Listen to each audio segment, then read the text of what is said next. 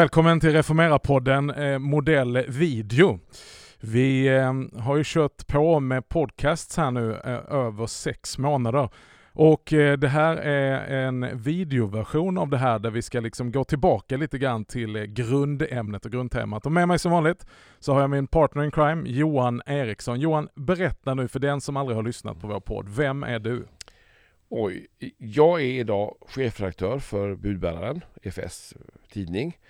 Jag är också kommunikationschef och jag är också insamlingschef på EFS. Vi brukar gilla att klumpa ihop uppdragen till, till en hel.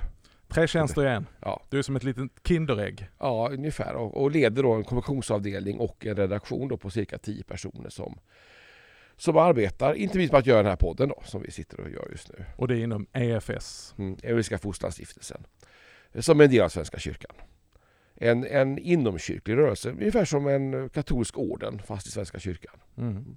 För vi har egna präster och då är, vem är du Magnus? För du är en av våra präster nämligen. Ja, jag är då prästvigd eh, för tjänst i EFS och eh, jobbar här utifrån EFS Riks som inspiratör och samverkanssekreterare heter det. Vad betyder det egentligen? Ja, man skulle kunna säga att jag är som en resande predikant som eh, håller eh, allt ifrån prästfortbildning till eh, inspirationshelger, förnyelsehelger, fördjupningshelger, mycket undervisning och förkunnelse runt omkring i landet. Och som samverkanssekreterare så arbetar jag med detta att vi utvecklar eh, samarbetskyrkor mellan EFS och Svenska kyrkan och eh, olika former av samverkan som vi ser en stor potential inom. Mm. Ska vi titta lite i backspegeln också?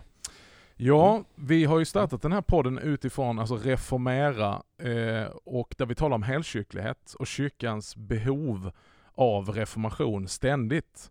Många vill ju gärna tala om kyrkans deformation. Och lösningen på det brukar ju många komma upp med och säga är innovation, att göra någonting helt nytt. Men vi vill pusha på reformation, alltså att restaurera, att renovera det som har fallit, det som har gått förlorat och det som har, eh, ja, bara liksom slitits bort av tidens tand. Själv var jag ute och gick igår här i Uppsala och gick förbi domkyrkan. Och eh, tog en otroligt vacker bild på domkyrkan där tornen reser sig upp mot himlen som två upplyfta händer i tillbedjan. Och himlen låg väldigt lågt, så det, precis som kyrkan sträckte sig mot himlen så kändes det som att himlen kom ner över kyrkan. Men det var en sak som störde den bilden och det var en stor lyftkran.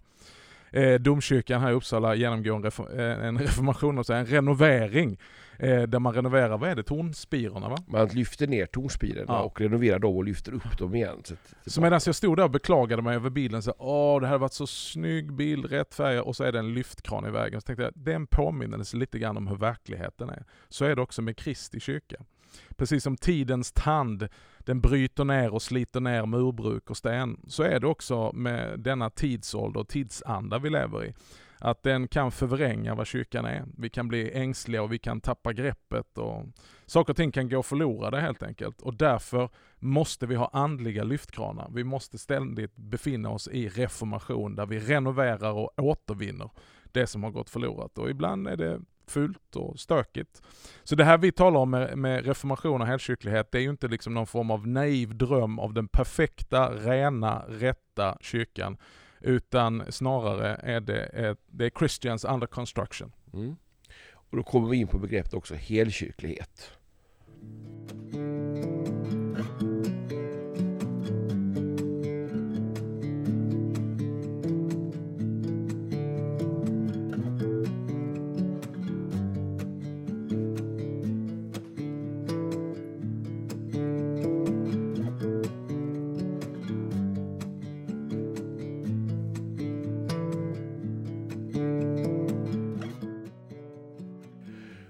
Helkyrklighet, jag, jag tänker att man är uppväxt i olika traditioner och olika bakgrunder. Du har själv gjort en resa från vad ska säga, den pinskarismatiska follan. Ja, och lite neopentekostalt mm. och nytänkande. Mm.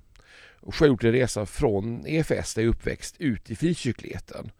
För att sen 30 år senare landa på EFS igen. Mm.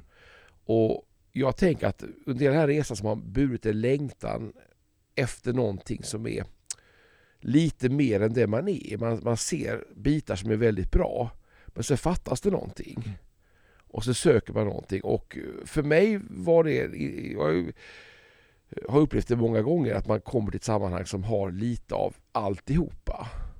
Och det där, helkyrkligheten, du har själv jobbat under tiden du var pingstpastor med att söka dig mot en helkyrklighet. Mm. Eh, jag brukar använda en bild från verkligheten faktiskt. Vi har ju spenderat många somrar eh, av olika skäl i New York City på Manhattan. Och jag har ju då eh, dratt med min familj till deras eh, vansinne nästan på kyrksafari. Eftersom det här är en, en, en, en stad som, där du kan hitta i princip allting.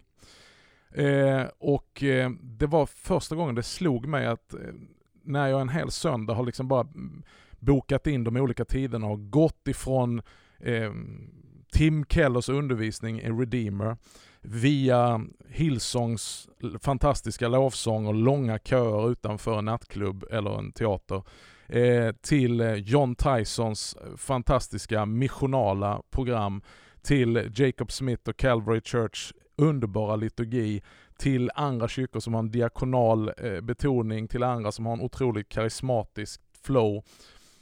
Så slog det mig, vilken av de här kyrkorna skulle jag vilja vara pastor i? Ja, egentligen ingen och egentligen alla.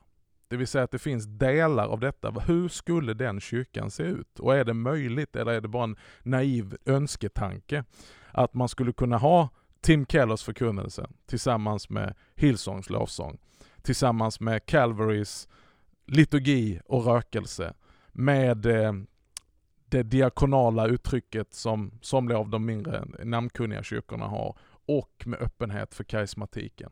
Är det möjligt?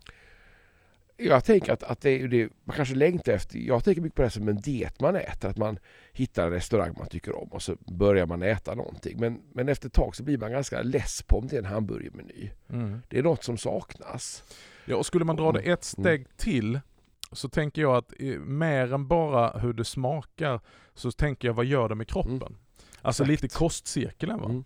Att, att om du mm. bara begränsar dig till att äta en sak mm. så kommer du på sikt att ha vitaminbrist. Du kommer på sikt att ha benskörhet, du kommer på sikt att inte må så bra i kistan. Va? Och, och, och, det är väl min egen erfarenhet att det vi gjorde, det var bra på ett sätt, men dåligt på väldigt många sätt.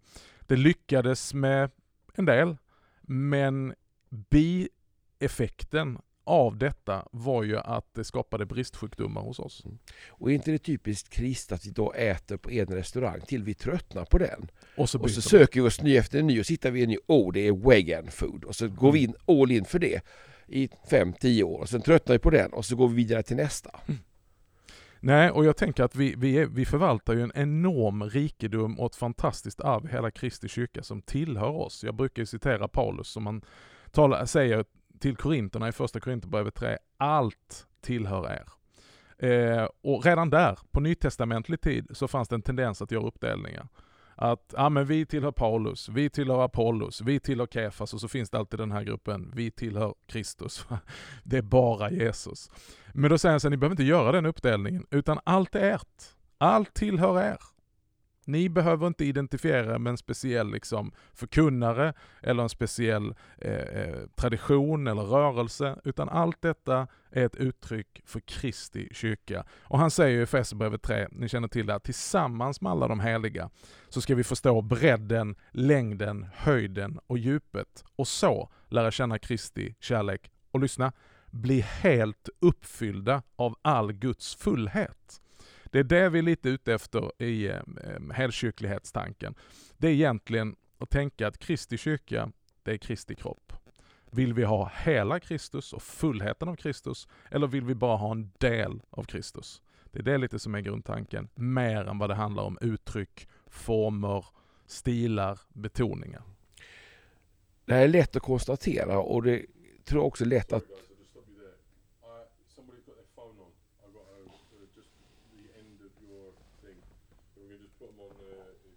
flight mode. I wonder if we can take the quote again. Yeah. Because uh, it kind of just mm. towards mm. somewhere on there. Mm. Ta hela bibelordet igen från start då. Mm. From where? From? Just, just take, I've got a quote for you. Just look and just read the whole quote. Yeah.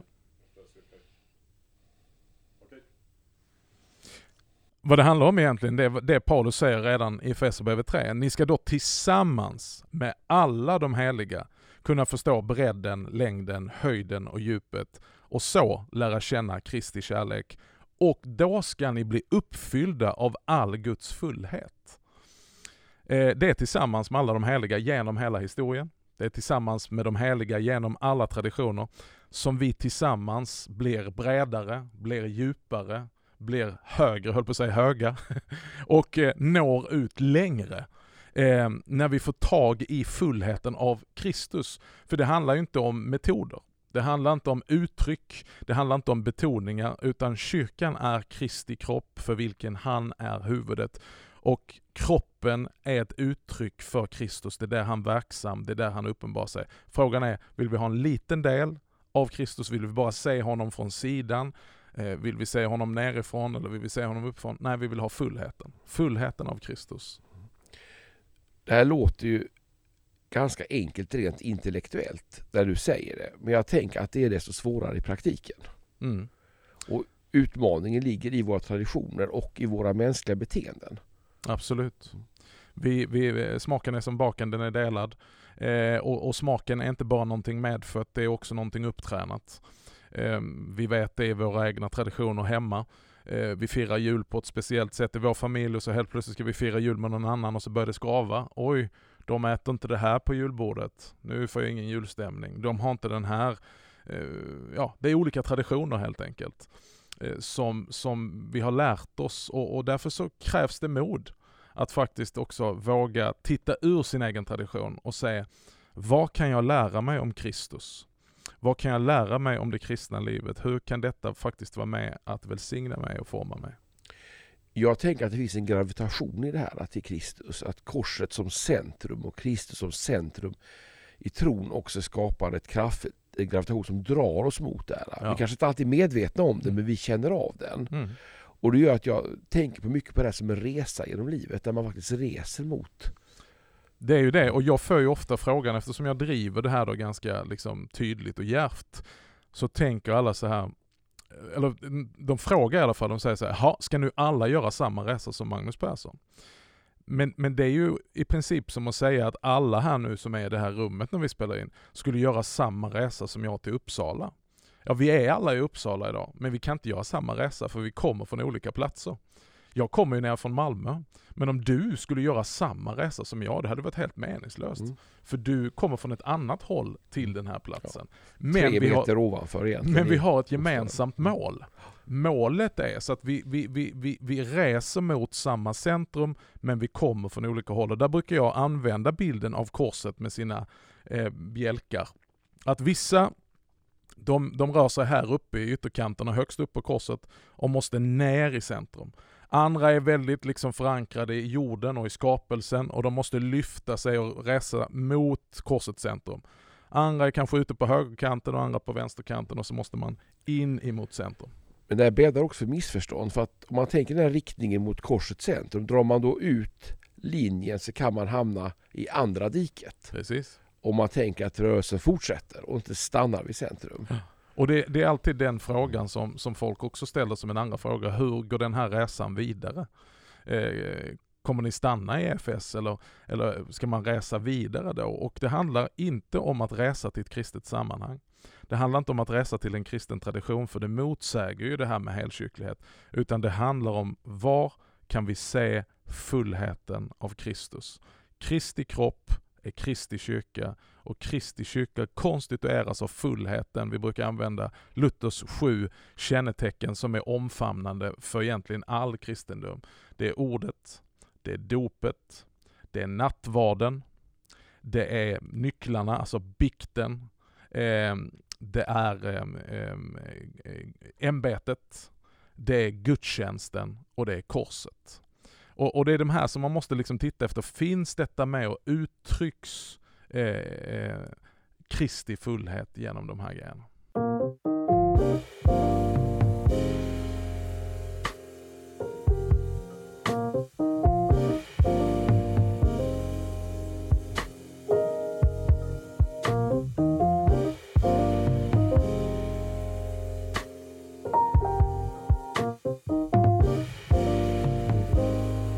Jag brukar citera biskop Bo Giertz i hans hädabrev från 1949. Det är gammalt kan man tycka, men det, det är väldigt relevant än idag.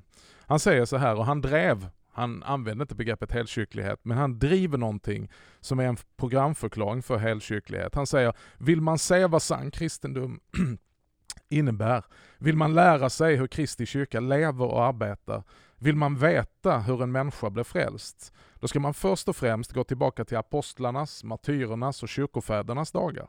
Därnäst ska man sätta sig ner och begrunda reformatorernas budskap. Och slutligen ska man inte glömma de benådade själasörjare som Gud skänkte vår kyrka under förra seklets väckelserörelser, av vilka alla kommande tider har något att lära. Detta är det tredubbla arv fornkyrkans, reformationens och väckelsens, som nu ska förvaltas och levandegöras. Det gäller här att både bevara och föra vidare, både lära sig av det förgångna och göra det levande för nutiden. Vårt arbetsprogram blir alltså detta, att lära oss av det förgångna för att kunna göra det tillgängligt i morgondagen. Att sänka oss så djupt ner i kyrkans stora livsström att vi blir rustade att i en ny tid och för nya människor förkunna Kristi ord och leva hans liv på det sätt som tillhör detta nya sekel i kyrkans historia. Det är ett fantastiskt ord. Jag får en bild. Det är man plottar en kurs på ett sjökort mm. och gör de här kryssen så lägger man linjalen emellan kryssen för att hitta linjen. Och då ser man en linje genom kyrkohistorien som också ger en riktning framåt. En väldigt bra bild. Mm. Det är ju precis det det handlar om. Fornkyrkan, alltså att tillbaka till den unga kyrkan, till apostlarna, martyrerna, kyrkofäderna. Många tänker ju att reformationen var ett brott med allt det. Men då har man inte läst någonting av materialet. Vi kan bara gå till våra bekännelseskrifter. Eh, den hänvisar hela tiden till skriftens klara lära och kyrkofäderna. Hela tiden så rotar den det i kyrkans tradition. Det är inte så att reformationen bara talar om skriften. Även om vi har ett begrepp som heter skriften alena, så betyder det inte att skriften står alena. Utan det betyder att skriften alena har högsta auktoritet. Det är inte den enda auktoriteten. Vi har massa andra auktoriteter i den lutherska kyrkan. Vi har en kyrkoordning, vi har en bekännelse, vi har präster, vi har biskopar, men över dem står skriften. Så skriften är inte alena på det viset att vi bara sitter i ett mörkt rum med en bibel. Utan skriften är alena i det att den är högsta auktoritet som dömer över varje präst, varje biskop, varje skrift, varje tradition. Men vi tar in och tar vara på traditionen. Vad man i reformationen ville göra sig av med, det är sådan tradition som inte har något stöd i skriften. Sådan tradition som också döljer evangelium. Samtidigt är Luther oerhört generös då han säger det finns saker som befordrar evangeliet i traditionen. De ska vi ta vara på. Det finns sånt som skymmer evangelium och skymmer Jesus, det ska bort. Och så finns det sånt som varken gör till eller ifrån. Använd det om ni vill, eller strunta i det om ni vill. Mm. När man då tänker på helkyrkligheten och reformationen och den romerska katolska kyrkan av idag så är den helt annorlunda än den kyrka som Luther fanns i. Ja. Och som han då reformerade. Och sen kom det också motreformationen hundra år senare som egentligen gjorde katolska kyrkan väldigt luthersk. Mm. Men man kan också se att man kan se det som ett stort brott och en skilsmässa men också med en väldigt tydlig kursmarkering där kyrkan rätar upp linjen igen. Mm. Oavsett slutresultatet så blir det ju faktiskt så att, att Luthers reformation också hjälpte till att reformera den romersk-katolska kyrkan. Nu är det ju så att, att, att eh, den evangelisk-lutherska kyrkan ser sig som katolska med litet k. Inte specifikt romersk. Det finns ett uttalande som jag brukar använda och som jag har format om och gjort lite till mitt eget. Där man talar om en djärv ekumenisk rörelse mot korsets centrum som förvaltar och fördjupar, förenar och förnyar hela kyrkans gemensamma rikedom. Denna rörelse är biblisk utan att vara fundamentalistisk. Den är öppen för anden utan att bli sluten mot världen. Den har socialt patos utan att bli teologiskt otydlig och den rym, rymmer reflektion utan att förlora sin passion. Den är evangelisk utan att vara sekterisk. Den är katolsk utan att vara specifikt romersk. Den är samhällsengagerad och profetisk utan att bli partipolitisk. Den är karismatisk utan att bli fanatisk. Den lever i ständig pågående reformation och prioriterar mission. Där har du en programförklaring som heter duga. Och det är bra. Och det här är det vi sysslar Och det här är egentligen därför vi sitter här. Ja. Men om man då bryter ut lite, jag tänker mycket på det som kan bli reaktion man pratar om helkyrklighet, det är ju till exempel synen på det sakramentala. Just det. Och där kommer jag, jag tänker att, och det är något som, om man tänker som uppväxt i en väldigt förenklade frikyrkokontext blir ofta mötet med det sakramentala ett problem och en förvirring. Mm. Samtidigt finns det en enorm skatt och, Mm. och att där finns också då förvirring kring vad är det sakramentala Mm. och vad är skillnaden på det sakramentala och det som vi ser hända i ett vanligt frikyrkomöte? Mm. Jag tror att det, det, det, den förvirringen och den osäkerheten börjar djupare än så. Eh, det har att vi har ett problem att vi delar upp vårt liv. Om vi börjar där. De flesta människor de delar upp sitt liv mellan eh, det sekulära och det andliga. Eh, man delar upp vardagslivet från söndagslivet. Mitt privatliv från kyrkan. Eh, och så delar man upp, så går det djupare, och så delar man upp skapelsen är en sak och det andliga är någonting annat och man ser inte hur detta korrelerar. Och hur Gud faktiskt brukar och använder skapelsen. Jag brukar tala om att i vår trosbekännelse som alla kristna bekänner sig till så finns det tre tronsartiklar. Den första handlar om Gud, Fadern och skaparen av himmel och jord. Och den andra om Sonen och försoningen. Och den tredje om den heliga Ande och förnyelsen. Vi tenderar ju till att bli en artikelkyrkor. EFS kanske till och med har, har ibland tenderat till att bli artikel nummer två kyrkor. Man talar bara om Jesus, bara om Kristus och bara om försoningen. Vackert kan man tycka, men det är någonting som fattas. Eh, en sådan rörelse som jag kom ifrån och många andra, där blev man väldigt andliga. Det blev väldigt abstrakt, nästintill gnostiskt ibland, när allting är andligt och man talar om andens verk och tro i hjärtat och känna och uppleva och göra andliga erfarenheter rätt men kan inte stå enskilt. Och sen har vi andra kyrkor som kommer inte mycket längre än till första artikeln, där det handlar om skapelsen, där det handlar om klimatet, där det handlar om miljön. Man är väldigt rotad i skapelsen, men man kommer aldrig till försoningen och absolut inte till förnyelsen. Och här menar jag att här har man delat upp det och det gör att man får problem med det sakramentala. Man vill uppleva och känna Gud utan att Gud blir greppbar. Och det är en andlighet som kan bränna ut dig, göra dig förvirrad, det blir grogrund för villfarelser eh, och i värsta fall väldigt osunt. Så en typ av kristendom och andlighet, den flyger upp till himlen och en annan typ av kristendom, den begraver sig djupt ner i marken och det lyfter aldrig. Men jag tänker också att det finns en känslomässig aspekt av det här. Ja. För mig var en upptäckt att eh, som då hejdlöst frikyrklig och, och kanske också väldigt beroende av det känslomässiga gudsmötet. Mm. Framförallt i, i, kanske i söndagsgudstjänster med lovsång och allt vad det innebar. Man kommer till en punkt i livet där känslorna inte längre är med en Mm. och inte kan tillföra någonting. Så finns det en enorm tröst i det sakramentala för då kan jag komma till en gudstjänst. Och jag måste inte känna, men jag vet att Gud verkar i brödet och vinet, Mm. det jag tar emot. Jag behöver inte känna någonting. Mm. Och, och för mig var det en otrolig återupptäckt av den. eh, Och jag tänker att det är inget antingen eller här, utan det Nej. är faktiskt ett väldigt starkt både och. Där har vi det igen. Varken sakramental eller karismatiskt utan både och. Mm. Men det sakramentala har ju den förmågan att det, det är någonting som blir bestående. Det är precis som du sa, oberoende av vårt känsloläge. Oberoende av nivån på vår andlighet så kan vi få göra tron kroppslig. Det kommer konkret till oss i bröd och vin. Och det står ju inte i någon sorts motsatsförhållande tillbaka till den unga kyrkan, tillbaka till när vi kan läsa eh, texterna från kyrkofäderna, hur de talade om under och tecken, eh, profetiska ord, uttydningar av tungotal, sida vid sida med det som har varit kyrkans kännetecken från början. Ordet och bordet. Så ska du se genom hela kyrkans historia, ända tillbaka till apostlarna, den första kyrkan, så är det helt otänkbart med en kyrka som inte är sakramental. Med en kyrka som inte firar nattvard. Alltså, för somliga så skulle det vara otänkbart med en gudstjänst utan predikan. Men fullständigt okej med en gudstjänst utan nattvard.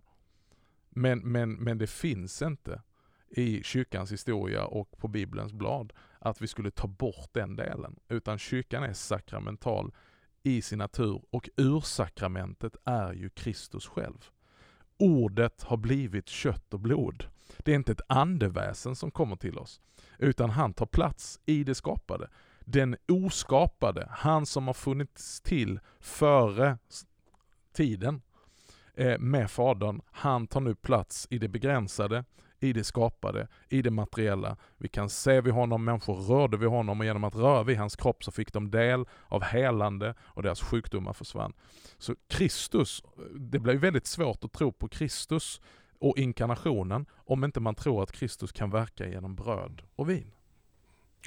Nej, och jag tänker ofta de som är då antisakramentala, de tror det finns på handpåläggning och bön för sjuka och hyllar den sidan som egentligen egentligen är en annan sida av samma mynt mm. egentligen. Mm. Mm. Guds handlande med oss. Mm. Men så har vi också det här med predikan, du nämner det. EFS är en tradition som också lyfter fram väldigt starkt predikan och vi är ju mm. egentligen lågkyrkliga. Kanske mer av hävd än av vana och det finns ett problematik tycker jag i lågkyrkligheten där man kanske tar bort lite för mycket av det här. Mm. Och i värsta fall blir det sjukt tråkiga faktiskt. Ja, jag, jag kan bara föra tillbaka det på helkyrklighet för att du har ju de här motpolerna hela tiden. Högkyrkligheten, de driver det sakramentala. Och blir nästan, alltså ordet det blir en liten kommentar någonstans. Det är en kort predikan. Kan vara väldigt kärnfull dock, måste jag säga till deras försvar. Men liksom, där det verkligen händer, det är vid altaret och liksom mässan. Va? Det lågkyrkliga, där kan man bara ha bibelstudie efter bibelstudie, predikan efter predikan, när man utlägger ordet. Men man för det aldrig fram till en punkt där det verkligen händer någonting. På samma sätt skulle vi kunna slå upp motpolerna folkkyrklighet och frikyrklighet. Folkkyrkan, öppen för alla. Frikyrkligheten betonar innanför eller utanför. Det är den troendes gemenskap. Och betoning starkt på då frihet och karismatik. Medan folkkyrkan har sina ordningar. Och frågan är, vill vi ha antingen eller? Nej, det här är ju olika gåvor till Kristi kropp och olika lämmar varandra till tjänst. Vi behöver mer högkycklighet och mer lågkycklighet, mer folkkycklighet och mer frikyrklighet. Jag kallar det för helkycklighet. Men ordet är alltid i centrum när Gud handlar. Genom ordet har han skapat allt som är till. Han talade och det blev. Han sa och det var. Utan ordet förstår vi inte vad som händer i sakramenten. Det är problemet. Där gror mystik som kommer nästan in i vidskepligheter. Ordet ger ett innehåll till det som sker i sakramentet. Ta situationen i Sverige. Vi har miljoner människor som har blivit döpta, alltså där sakramentet har rört vid dem genom vatten och ord.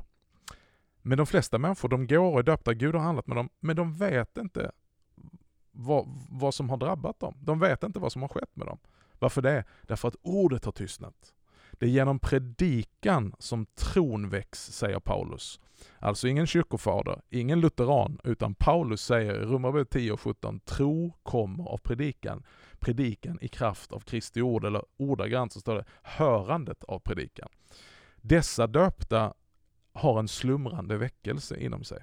Det är bilden jag brukar använda, det är som att dina föräldrar hade börjat öppna ett konto, det är ju många föräldrar som gör det, eh, innan du var född.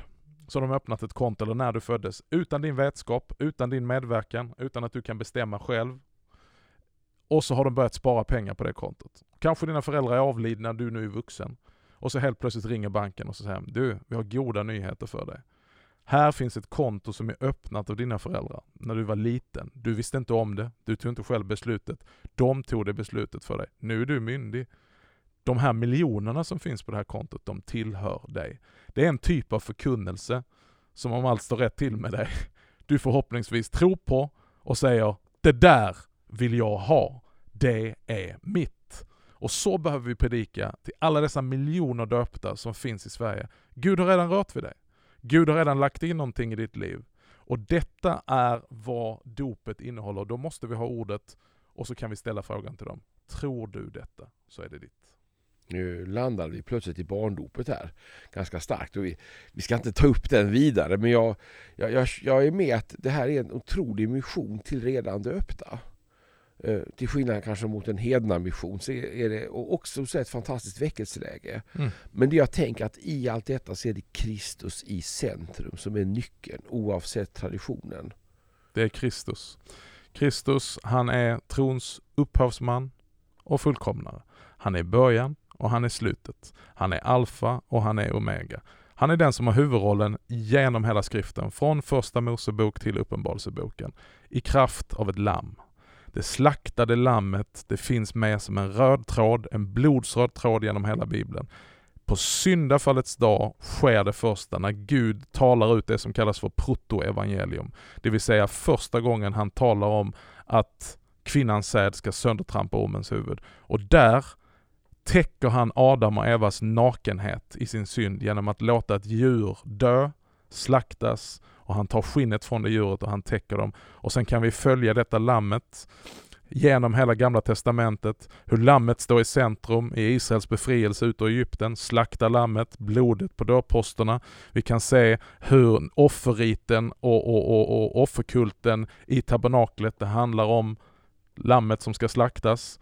Och sen så kommer Jesus, Guds son inkarnerad i kött och blod och så säger Johannes döparen, se Guds lamm som tar bort världens synd. Och detta är vår förkunnelse om Kristus som lammet som tog vår synd, tog vår skuld. Och så kommer vi till Uppenbarelseboken och så kommer Johannes och så får han se in i himlen. Och vad är det? Jo, se jag såg ett lamm som var slaktat och alla stod och tillbad detta lammet. Du är värdig att ta emot pris och ära. Det slaktade lammet, det är Jesus Kristus. Han är den som för oss blev till synd så att hans rättfärdighet skulle kunna tillräknas oss. Han är alltid i centrum, det börjar med honom, det slutar med honom. Ja, det blir mycket predikan här nu, du får ursäkta Johan. Evangelium. Men då tänker jag då i helkyrklighetens namn säga att det viktiga är dopet som sådant. Att du är döpt. Som barn eller som vuxen när du tog emot tron. Jag brukar säga, är du döpt, tro på ditt dop. Tror du men är inte döpt, låt döpa dig. Mm. Amen.